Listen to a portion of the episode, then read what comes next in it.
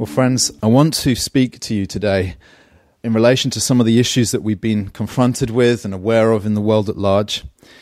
And in order to do so, I want to invite you to turn back to Mark chapter ten. And we're going to read some of that same story that we read last week. But we're going to look at it from a completely different angle today. It's in Mark chapter ten, and we're going to read from verse thirty-five to verse forty-five. The verses or the scripture is uh, in the text below the video on YouTube and also below the video on the website. You're welcome to look there. If you uh, want to browse the website, you can go to E S V dot org and just type in Mark chapter ten in the search bar.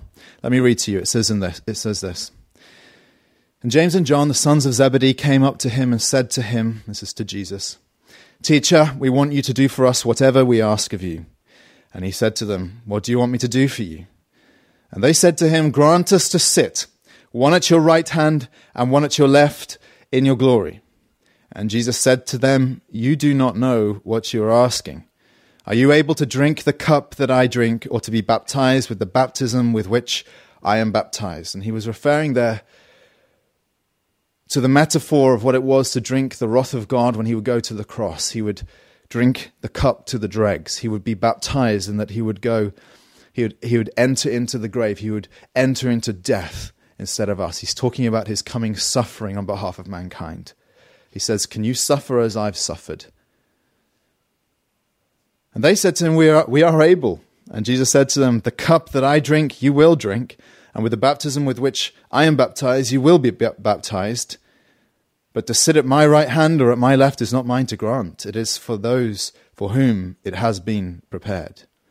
And we know that James and John, like all the apostles, suffered immensely in order to make the gospel of the Lord Jesus Christ known in the world. James was, in fact, martyred and put to death. John experienced exile and died an old man, but died having suffered his fair share of suffering on account of the gospel. And it says, when the ten, the other apostles, heard this, they began to be indignant at James and John. And Jesus called them to him and said to them, "You know that those who are considered rulers of the Gentiles lord it over them, and their great ones exercise authority over them. But it shall not be so among you. But whoever would be great among you must be your servant, and whoever would be first among you must be slave of all. For even the Son of Man came not to be served, but to serve, and to give his life as a ransom for many." I want to focus today on those last verses, what Jesus describes to them as a kind of manifesto of his kingdom rule. Last week, when we looked at this story, we did so through the lens of personal ambition. And we looked at what was going on in James and John's hearts in terms of their own desire to have power and to be glorified at the right and left hand of the Lord Jesus Christ. This week, I want to consider this story again, but I want to consider it through the lens of power and the lens of oppression. And the reason why I want to look at it in that way is because you have to understand that that is the context into which this conversation takes place. The gospel is clear that Jesus came for the purpose of undoing the oppressions that we see in the world. In Luke chapter one, when Mary is singing, or this kind of poem, what's called the Magnificat, as she's pregnant with Jesus, one of the things that she celebrates about the coming of this baby is what he will accomplish on earth. And she says, "He has brought down the mighty from their thrones and exalted those of humble estate. He has filled the hungry with good things, and the rich he sent away empty." A little later, or a number of years later, when Jesus is a grown man, and he preaches for the first time, it would seem, in his home synagogue, the one he grew up in. At least at the inauguration of his own preaching ministry, he turns up in the synagogue among his own friends and villagers, and he pulls out the scroll of Isaiah, and he unrolls the scroll of Isaiah towards the very end of the scroll, and he finds the place in which this is written. "The Spirit of the Lord is upon me, because he's anointed me to proclaim good news to the poor. He has sent me to proclaim liberty to the captives, and recovering of sight to the blind, to set at liberty those who are oppressed, and to proclaim the year of the Lord's favor." This was Christ's mission. And so when you are reading this strange conversation in which the disciples ask Jesus about their own place within his coming rule, you have to understand their request, not just through the lens of personal ambition, and I think that is part of it, but also as the voice and the cry of oppressed men. They're giving voice to their longings, their deepest longings, given the fact that they are among the Jewish people and they have enc- experienced nothing but oppression for millennia on account of the nations that surrounded them. And they have this growing anticipation and excitement that soon Jesus will rule and we will rule with him. Now, the reason why I want us to think of this is because here in the answer that Jesus gives to his apostles on this occasion, the answer that he gives to them really answers their vision and what they think that he's there to do and the way in which he, they think he's there to do it. And actually he contradicts their expectations. He shows them that his path is a very different path to the one that they expect him to fulfill. They think that he has come to overthrow the powers of this world through a political revolution and to impose the law of God on the nations, and they'll get to rule with him. And what he does is he shows that Christ's way is a very different way from the way that we've expected or anticipated. And this is as relevant today as it was then in terms of shaping our thinking about the work of Christ in the world. What is it that Christ has come to do? And how does he ex- anticipate doing it? What is his promise for how he promises to overcome oppression in this world? This is what we need to ask ourselves. And especially in the light of recent events, the death of George Floyd and the consequent riots and the protests and the anger that has arisen, what should we as Christians think, feel, and do? What is our hope in the light of what is happening in this world? And I want to show you four things that come out of this, these lines that Jesus articulates, which perfectly encapsulate the Christian mission, the Christian vision, and the Christian hope. Here's the first thing. Jesus begins by diagnosing the real problem, the root problem of the oppressions that we see in the world. And he does so when he points to the reality of this oppression all around. And he says in verse forty-two, "You know that those who are considered rulers of the Gentiles lord it over them, and their great ones exercise authority over them." This is something that these men, the disciples, had experienced personally. The brutality of Roman soldiers, the fact that their nation was subject to another nation. They'd experienced it personally. And the question we need to ask is, why is Jesus pointing to this reality as it exists in the world? And it is not because Jesus is against power and authority in and of themselves. He was no anarchist. In fact, Jesus described his own life as submitted to the will of the Father. And he also then said that the Father had given him all, all authority in heaven and on earth. And the call of the gospel is the call to submit and to surrender to the lordship of, the, of Jesus Christ. Power and authority are a good thing. But the reason why Jesus points to this is because he wants us to understand how authority is corrupted and becomes oppressive and abusive within the systems of this world. And he uses a word here which helps us understand what he's talking about. It's a Greek word, kati, katakurievou, which occurs only three times in the New Testament. Here, it occurs elsewhere in First Peter five, where Peter tells the elders not to dominate over the church, not to rule it in this way. And it occurs in Acts nineteen, and there the story is of a man who's full of demons. And these seven Jewish men, the sons of Sceva the high priest, come and they try to cast out the demons from this man in the name of Jesus. And the demonized man replies and says to them, "Jesus I know, and Paul I recognize, but who are you?" And then it says, "And the man in whom was the evil spirit leaped on them and mastered them all." There it is. Katakurievou, the same word, lorded it over them and overpowered them so that they fled out of that house naked and wounded. There we have a vivid and graphic depiction of what this word means. It means mastering brutally people who you can have power over. So when we witness on the news a white cop, Derek Chauvin, kneeling on the neck of a black man, George Floyd, what we are witnessing is what Jesus is describing here. we're witnessing one man using his power to lord it over another man. We, we're seeing the domination, the brutal domination, the way that power gets corrupted in the human heart. Jesus put his finger on it and says, this is the pattern that you see in the world. Derek Chauvin's actions were not isolated, we know that. And they're not even just isolated to the issue of racial prejudice.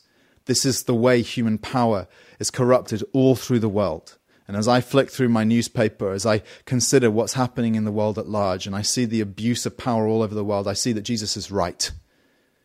The human heart loves to dominate, loves to oppress, loves to crush and to brutally put down other people. Now the question then is, why is Jesus pointing out this reality to his own disciples in answer to their request? Why is he Why is he drawing his, their attention to this reality? And I want to suggest to you that he's doing it as a warning. The disciples want the kind of power that they had seen their enemies possess. And of course, throughout the history of the Jews up to this point in the Gospels, they had been under the brutal oppression of the Egyptians, the Canaanites and the Philistines, the Assyrians, the Persians, the Babylonians, the Greeks, and more latterly the Romans, through a succession of wicked enemies who had crushed them. And of course then, when we understand the request of James and John in view of the experiences of an oppressed people, then we have to recognize that what they're asking is for the same kind of power that their enemies had possessed. And really their request comes from a desire to ape that or to replicate the power of the enemy. And so what Jesus is doing here when he says, this is how the Gentiles operate. This is what we see in the world around us.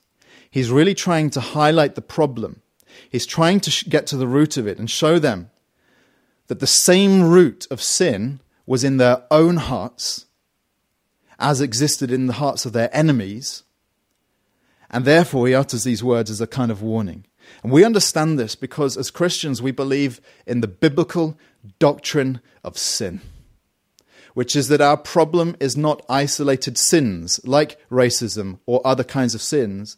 Our real problem is sin, singular, that lies at the root, the disease from which we are all suffering and are infected with.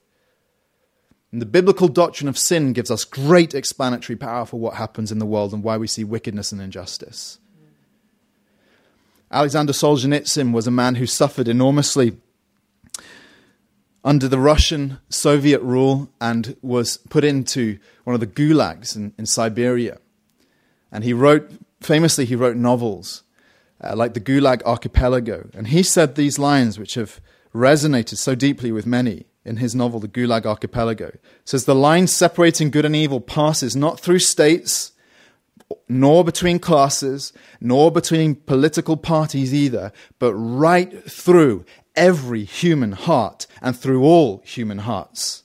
He was right.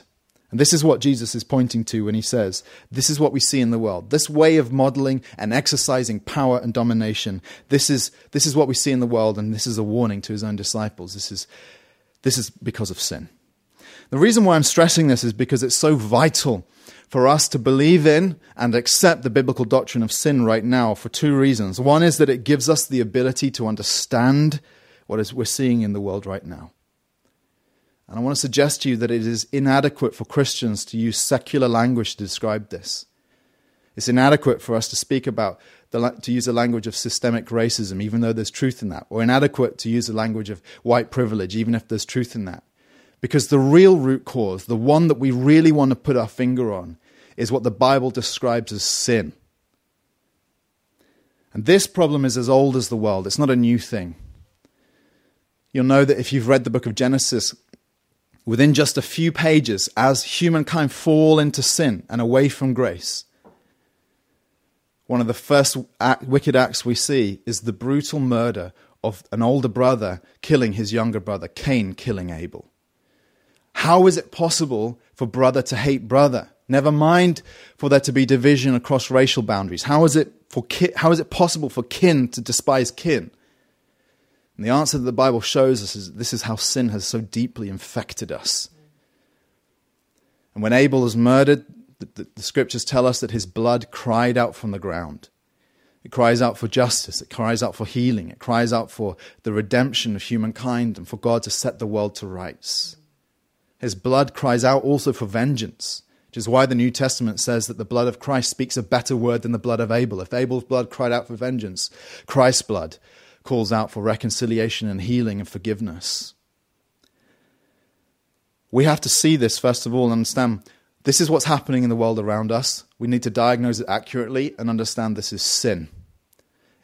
Its particular manifestation right now that we're witnessing is racism, but the root is there in all of us, friends. And the reason why I stress that also is because then it helps, it forces us to look at our own hearts. Sin is not just a problem out there. It's not just a problem with the other. It's not just a problem with your enemy. Sin lives in you. It lives in me. When we understand that, then it enables us to overcome self-righteousness.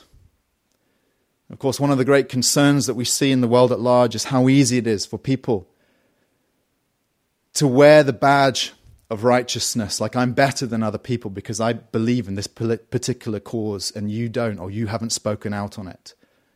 Friends, let's be wary of self-righteousness. Let's be humble before God, because the problem of sin in that heart exists in your heart also.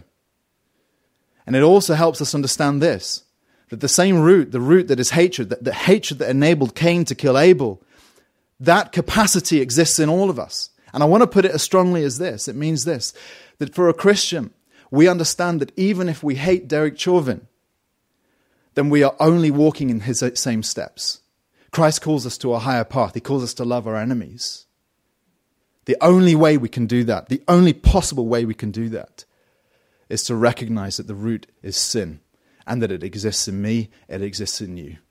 Jesus diagnoses the problem. He warns his disciples, this is the problem. Friends, he then, let's move on to the second point. The second thing Jesus does here is he, dem- he shows his disciples what his answer is to that problem. And the answer that Christ gives is the formation of a new counter-community in the world. Now, you see this here when he says, you know that those who consider the rulers of the Gentiles lord it over them, and so on. And then verse forty-three, he says, but it shall not be so among you. It shall not be so among you. Now, this statement, taken with all the other statements of Jesus and with the New Testament as a whole, we have to understand just how deeply political this statement is. What Jesus is doing here is he's lining up the nations and the institutions of the nations and saying, there's all the nations of the world practicing authority one way. And then he's saying, but then there's you. And in doing that, he is establishing the church on the same footing and in the same category as all the nations and institutions of the world. This is a new people, in other words. This is why we turn to a place like in First Peter two and understand our new identity is Christ, what the church actually is in its core identity. In First Peter two, Peter tells these Christians from diverse places and different people groups and also distinct races, he calls them and says to them, but you, and this is your new identity, you are a chosen race. How interesting that it uses that word. It's not the obliteration of racial differences among us, but it's the recognition that we now submit to a higher identity, a new race within in Christ. You're a chosen race, a royal priesthood, a holy nation, a people for his own possession, that you may proclaim the excellencies of him who called you out of darkness into his marvelous light. Now, why am I stressing this? Why is it so important for us to grasp that Christ's solution was the formation of a new nation within the nations of the world, living under a different king and submitted to a higher rule? Why is that so important for us to grasp? There's both a negative and a positive aspect to this. The negative aspect is this, that it shows us that our hope is not out there in the transformation of the political systems of this world. Our hope doesn't belong out there, and that wasn't Christ's answer. Now, I'm not saying that Christians shouldn't care or engage with what's happening in the world at large. I believe that that is our call. But it's very clear that the early church, who lived under the oppression of a brutal empire, that their hope was not so much in the transformation of that empire, but rather in the establishment of their new community. And we must never lose sight of this as Christians. And you ask why. Why is it? Why is this so? Why was this their, their, their strategy and technique in their calling under Christ? Part of the answer is that we have to recognize as Christians that laws can't change hearts. The fact remains that the U S A and Britain have a, some of the most just laws that have ever existed in the history of the world, especially as it concerns uh, differences between peoples and laws that promote equality. You'll search in vain to find a more just legal systems than those. And yet, we see the pervasive capacity of humans still to hate one another. Why? Because you cannot legislate against hatred. We try in vain with so-called hate crimes laws, but you can't change the human heart by imposing a legal standard. The Christian gospel is not that we are to march into the world with the rule book of Jesus and impose it on the world, because it cannot possibly change heart. We need a deeper solution than that. Think about it on this level. So often Christians speak about the mandate to bring about social justice. But you must understand that in the Bible, the word for justice is the word, the same word, righteousness. And very often the language of social justice is reduced down to just a few a few issues. But the biblical language of justice or of righteousness is much thicker, it's much richer, it's much grander. And it begins and ends with a submission to and the worship of the living God. There is no social justice outside of the worship of God. This is why in Micah six eight, in that famous verse, which is beloved of many who just so feel these things deep, and as we all Christians ought to, he says in Micah six eight that he has told you, O man, what is good, and what does the Lord require of you, but to do justice, to love kindness, and to walk humbly with your God. The biblical mandate for righteousness in this world begins with the first commandment, to love the Lord your God, to have no other God above him. That alone is the system which can give us the grounds and the foundation for bringing about peace and reconciliation among humans, which is why as Christians we care passionately about race issues.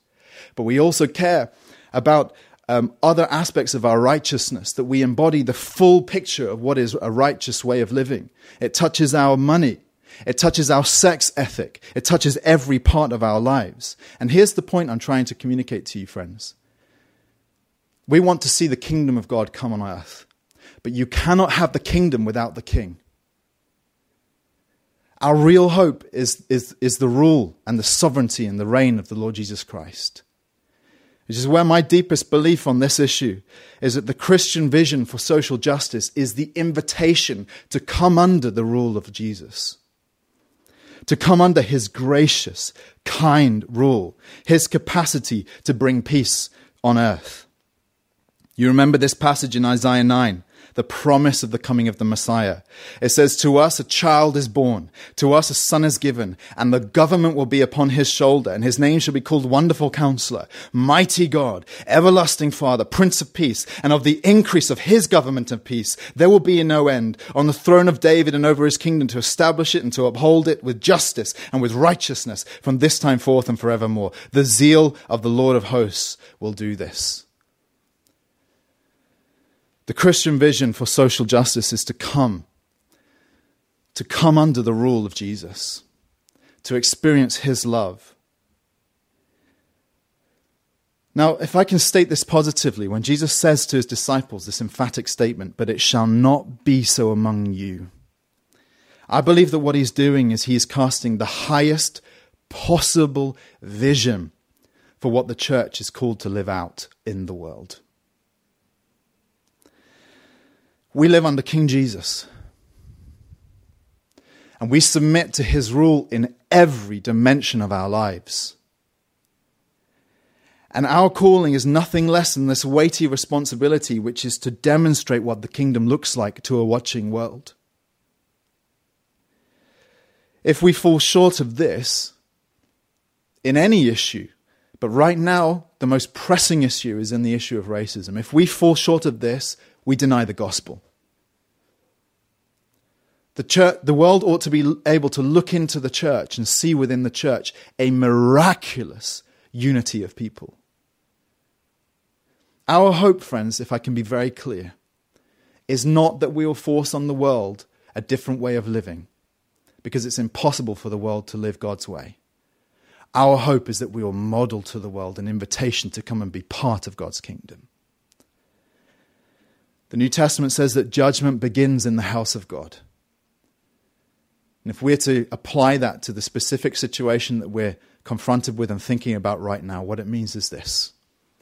The church must be a place where every man, woman, and child experiences the love of God, the grace of God, where the barriers that separate us, that are natural barriers, that come out in subconscious, unconscious ways, are eroded and repented of, so that the church fully images what Christ envisioned for his people. But it shall not be so among you, he said. This is his vision, the church. This brings us to the third element then, that the kingdom counter community seeks to embody the love of God. Now look again at what he says when he describes to them how the church should function and operate. He says, it shall not be so among you, but whoever would be great among you must be your servant, and whoever would be first among you must be slave of all. What, how are we to understand what he's saying here? What does he, Christ want the church to be like? And the answer is that he wants his people to walk in the way of love. The kingdom ethic, if it's, if it's to be summarized in one word, is the ethic of love. To love one another, to love God, and to love your neighbor as yourself. It's what in the book of James, James describes as the royal law. Because it's he's saying that it's the law to rule all laws. This is the way the church operates. We live in and embody the love of God. And the only way that it is possible for Christians to fully live out the love of God in the community of the church is because of what Christ has done for us, and bringing us from all diverse people groups and situations in life into unity in him. This is what Galatians three twenty-eight says. It says, there is neither Jew nor Greek. There is neither slave nor free. There is no male and female, for you are all one in Christ Jesus.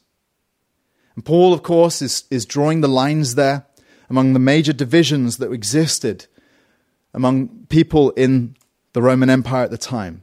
Jew and Gentile, slave, free, male, female. And the way that there was privilege granted to different groups in different ways. And what he's not speaking about there is the obliteration of differences.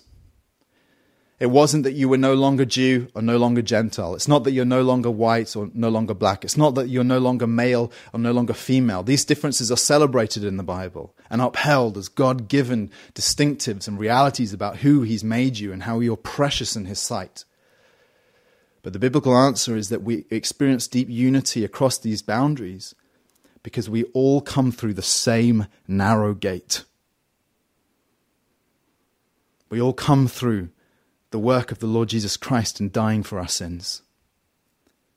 And to get through this particular gate, you have to unburden yourselves of your pride, of your self-righteousness. For some, that's the pride and self-righteousness that exists because of your status and privilege in this world. And for others, it's the exact opposite. It's because of your underprivilege and, and the fact that you, you have an inverted pride, and all of it is leveled when you come into the kingdom. We have to get rid of it all. And we all come through the exact same road into the city of God. We come by the blood of Jesus, not because of what we've done, but because of what he's done for us, which means that when you gather with the people of God, you cannot distinguish one from another and say, he's better than her, or, or that person's better than that person, because we all came in by the same road and we are all held by the grace and the love of the Lord Jesus Christ, which means there is no place for pride or division within the church of God. Now, this drastically affects our view of how power and privilege functions within the kingdom. It's not that these things are bad in and of themselves. The biblical language is to speak of being blessed. But when God blesses you with resources or position or opportunity or gifts or talents or any of these things, when God blesses you with those things, Jesus is being very clear here about what they are for. They're given to you on trust so that you can serve others, so that you can go to a lower place. This applies, of course, to the privilege that you may experience on account of racial difference, but it applies to every other privilege that we experience. Some of you are from wealth. Some of you are from ha- having immense natural talents. Some of you have opportunities that have opened to you that haven't opened to another person. Whatever it is that God puts in your hands, Jesus is saying here, use it to serve, use it to become the slave of all. Anything less than that is falling short of a right stewardship of the privileges and the blessings that God has poured on your life. What is the aim? The aim is that we model God's way on earth, this way of love. When in John thirteen, just before Jesus is crucified, he says to his disciples, and these words must have rung in their minds, he says, "This is how all men shall know that you are my disciples, that you have love for one another." And I believe, I am so passionately convicted of this, that this is the greatest need in the world right now. That the unbelieving world should look at the church and not see a church that is divided or bickering or disagreeing about politics or dis- or, or, or, or black congregations worshipping here and white congregations worshipping here. I believe that Christ's mandate was that the world should be able to look in on the church and see something that is miraculous. They'll see, this is how they know that you are my disciples, that all of you love one another. Because there's no ex- other explanatory power for why Christians love one another except for the gospel. The world should be able to look at that and say, this is astonishing. This is remarkable. This is supernatural.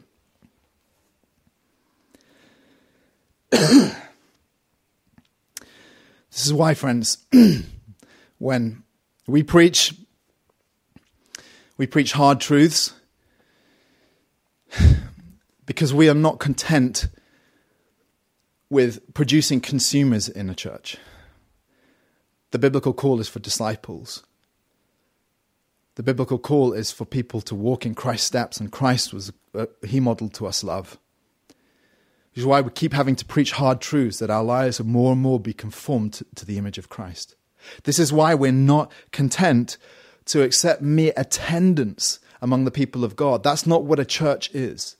But rather to form community in which the bonds of love bind us to one another, in which we give and receive love in a thousand different ways every single week of our lives within the church of God. Anything less than that is falling far short of Christ's vision. It shall not be so among you. But then he lays out for us the way of love. The way that the church models to the world something extraordinary, something radical, and something different.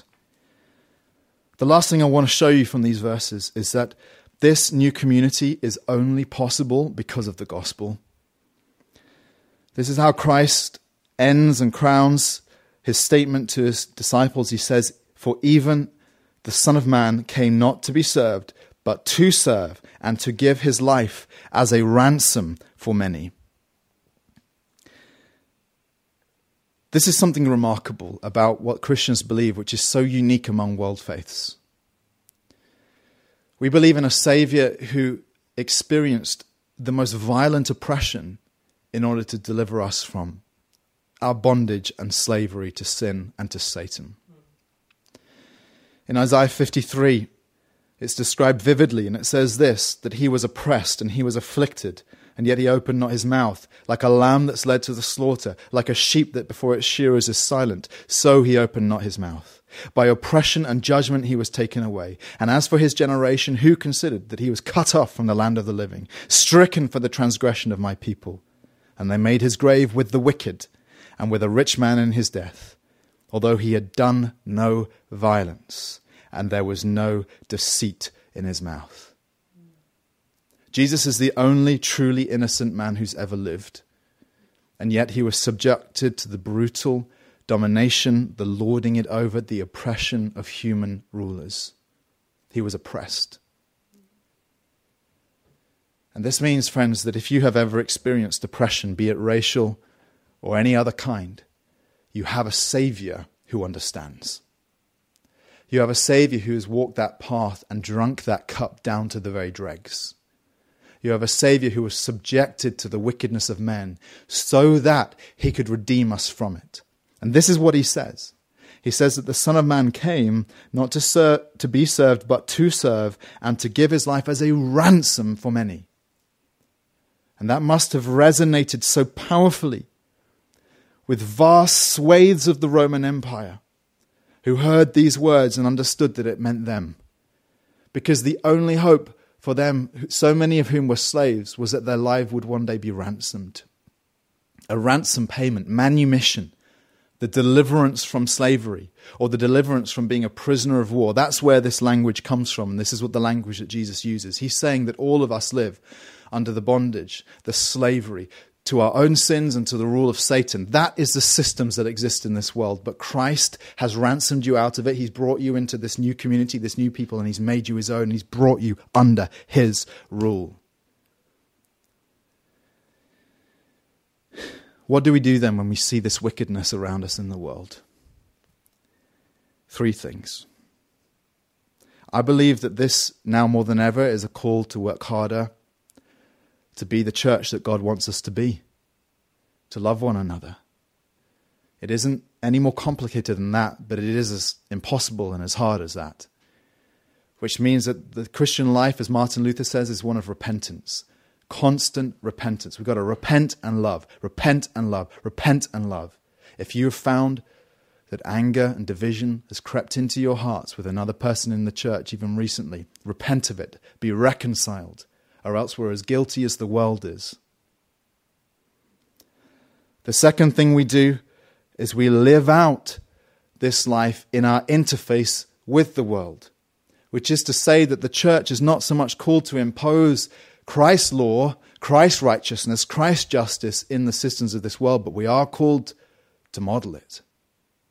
We're called to be salt and light, which means that we do that through our words, through the speaking of truth, not just on race issues, but yes, on those issues right now, but also on every other area of truth and of the sin and the wickedness that we see in the world around us, not in a way that calls out judgment, because as you know, we start from the core conviction we are sinners. But we preach the truth of Christ and we model it in a way that is salt and light in the world around us. So that when people come into contact with your life, when they come into contact with you and, and the church, the salty taste of what they experience lives with them. And they think, this is different. This isn't like the anger that we're seeing in the world. This isn't like the superiority and the pride and the defensiveness that we're seeing in the world. This is something different. This is the rule of Christ. This is the gracious, peaceful rule of the Lord Jesus Christ, the invitation. And I think our third calling at a time like this is that we are here to rescue the ransomed. We cannot lose sight of this as our priority.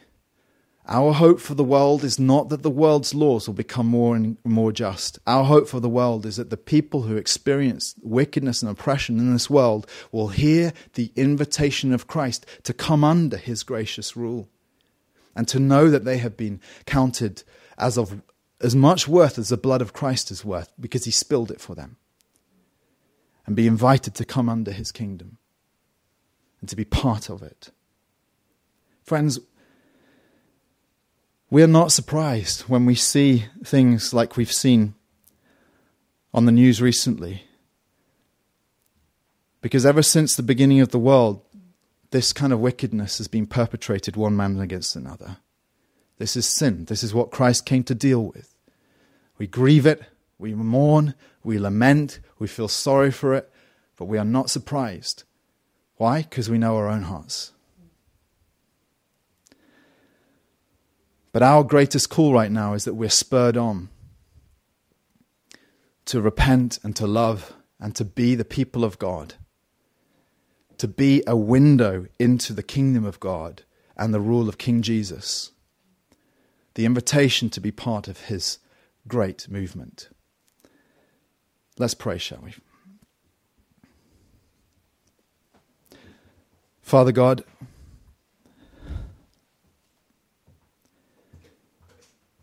we want to come to you with humble hearts. We want to come to you in confession and in repentance, and to acknowledge that, Lord, we know that you loved us despite our wickedness, not because of our goodness.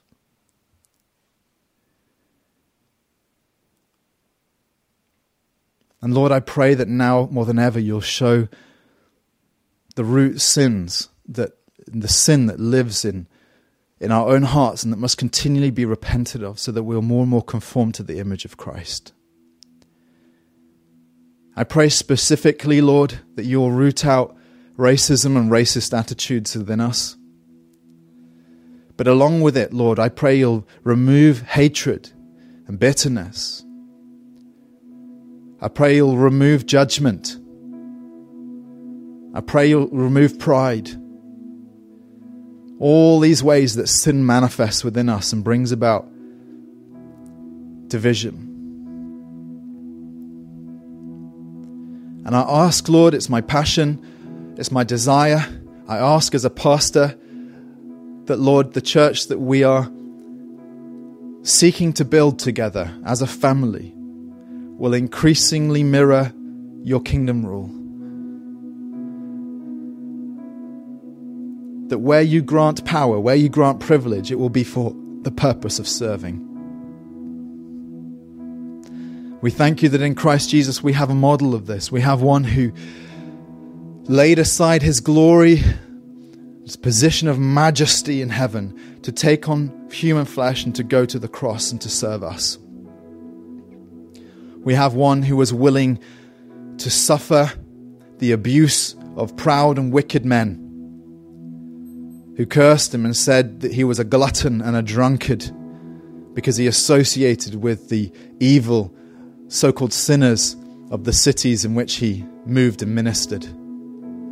We thank you, Lord Jesus Christ, that you are willing to associate with the lowly, to put take on yourself the garb of human flesh and of poverty and of disadvantage and even of prejudice. He's just a northerner. He's just from Nazareth. He's just a Jew. You're willing to absorb the prejudices of men and ultimately to subject yourself to the oppression of wicked rulers when you went to the cross. But you did all that for us. You did all that to break down the power of sin in our own lives and to smash the divisions that divide one man against his brother, to undo the wickedness of Cain, and to begin to bring about healing in the nations, which begins in your people, the church. And we thank you for the miracle that is the church. I thank you that when we gather together on Sundays, which is not reflected right now in this online streaming, I thank you that when we gather together on Sundays, we gather with people from all over the world. We gather with people who have different mother tongue than mine. But we gather under the banner of the King Jesus, our Saviour. And we come to experience the peace of God. We come to experience the grace of God. We come to identify as one people, saved under one Saviour, one, one law, the law of love, and one saving power, the power of the gospel. Bring your grace to bear in our situation. Bring your healing to people who are feeling grief right now, and the brokenness, depression of what's happening in the world at large. Give us perspective. Give us an adequate doctrine of sin to be able to understand, okay, this is this is to be expected. This is nothing more than what Jesus said existed then and will exist for all time until Christ comes to, to rule and to reign. But may we yearn, may we pray with the early church, Maranatha, our Lord, come quickly.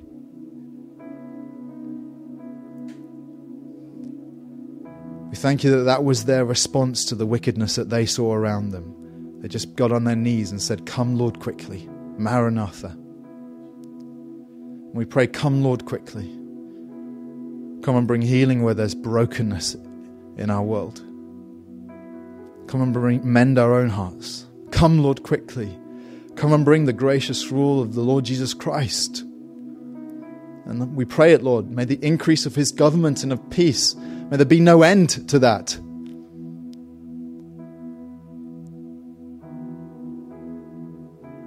We love you, Lord. Let's worship, friends. Let's worship. Amen.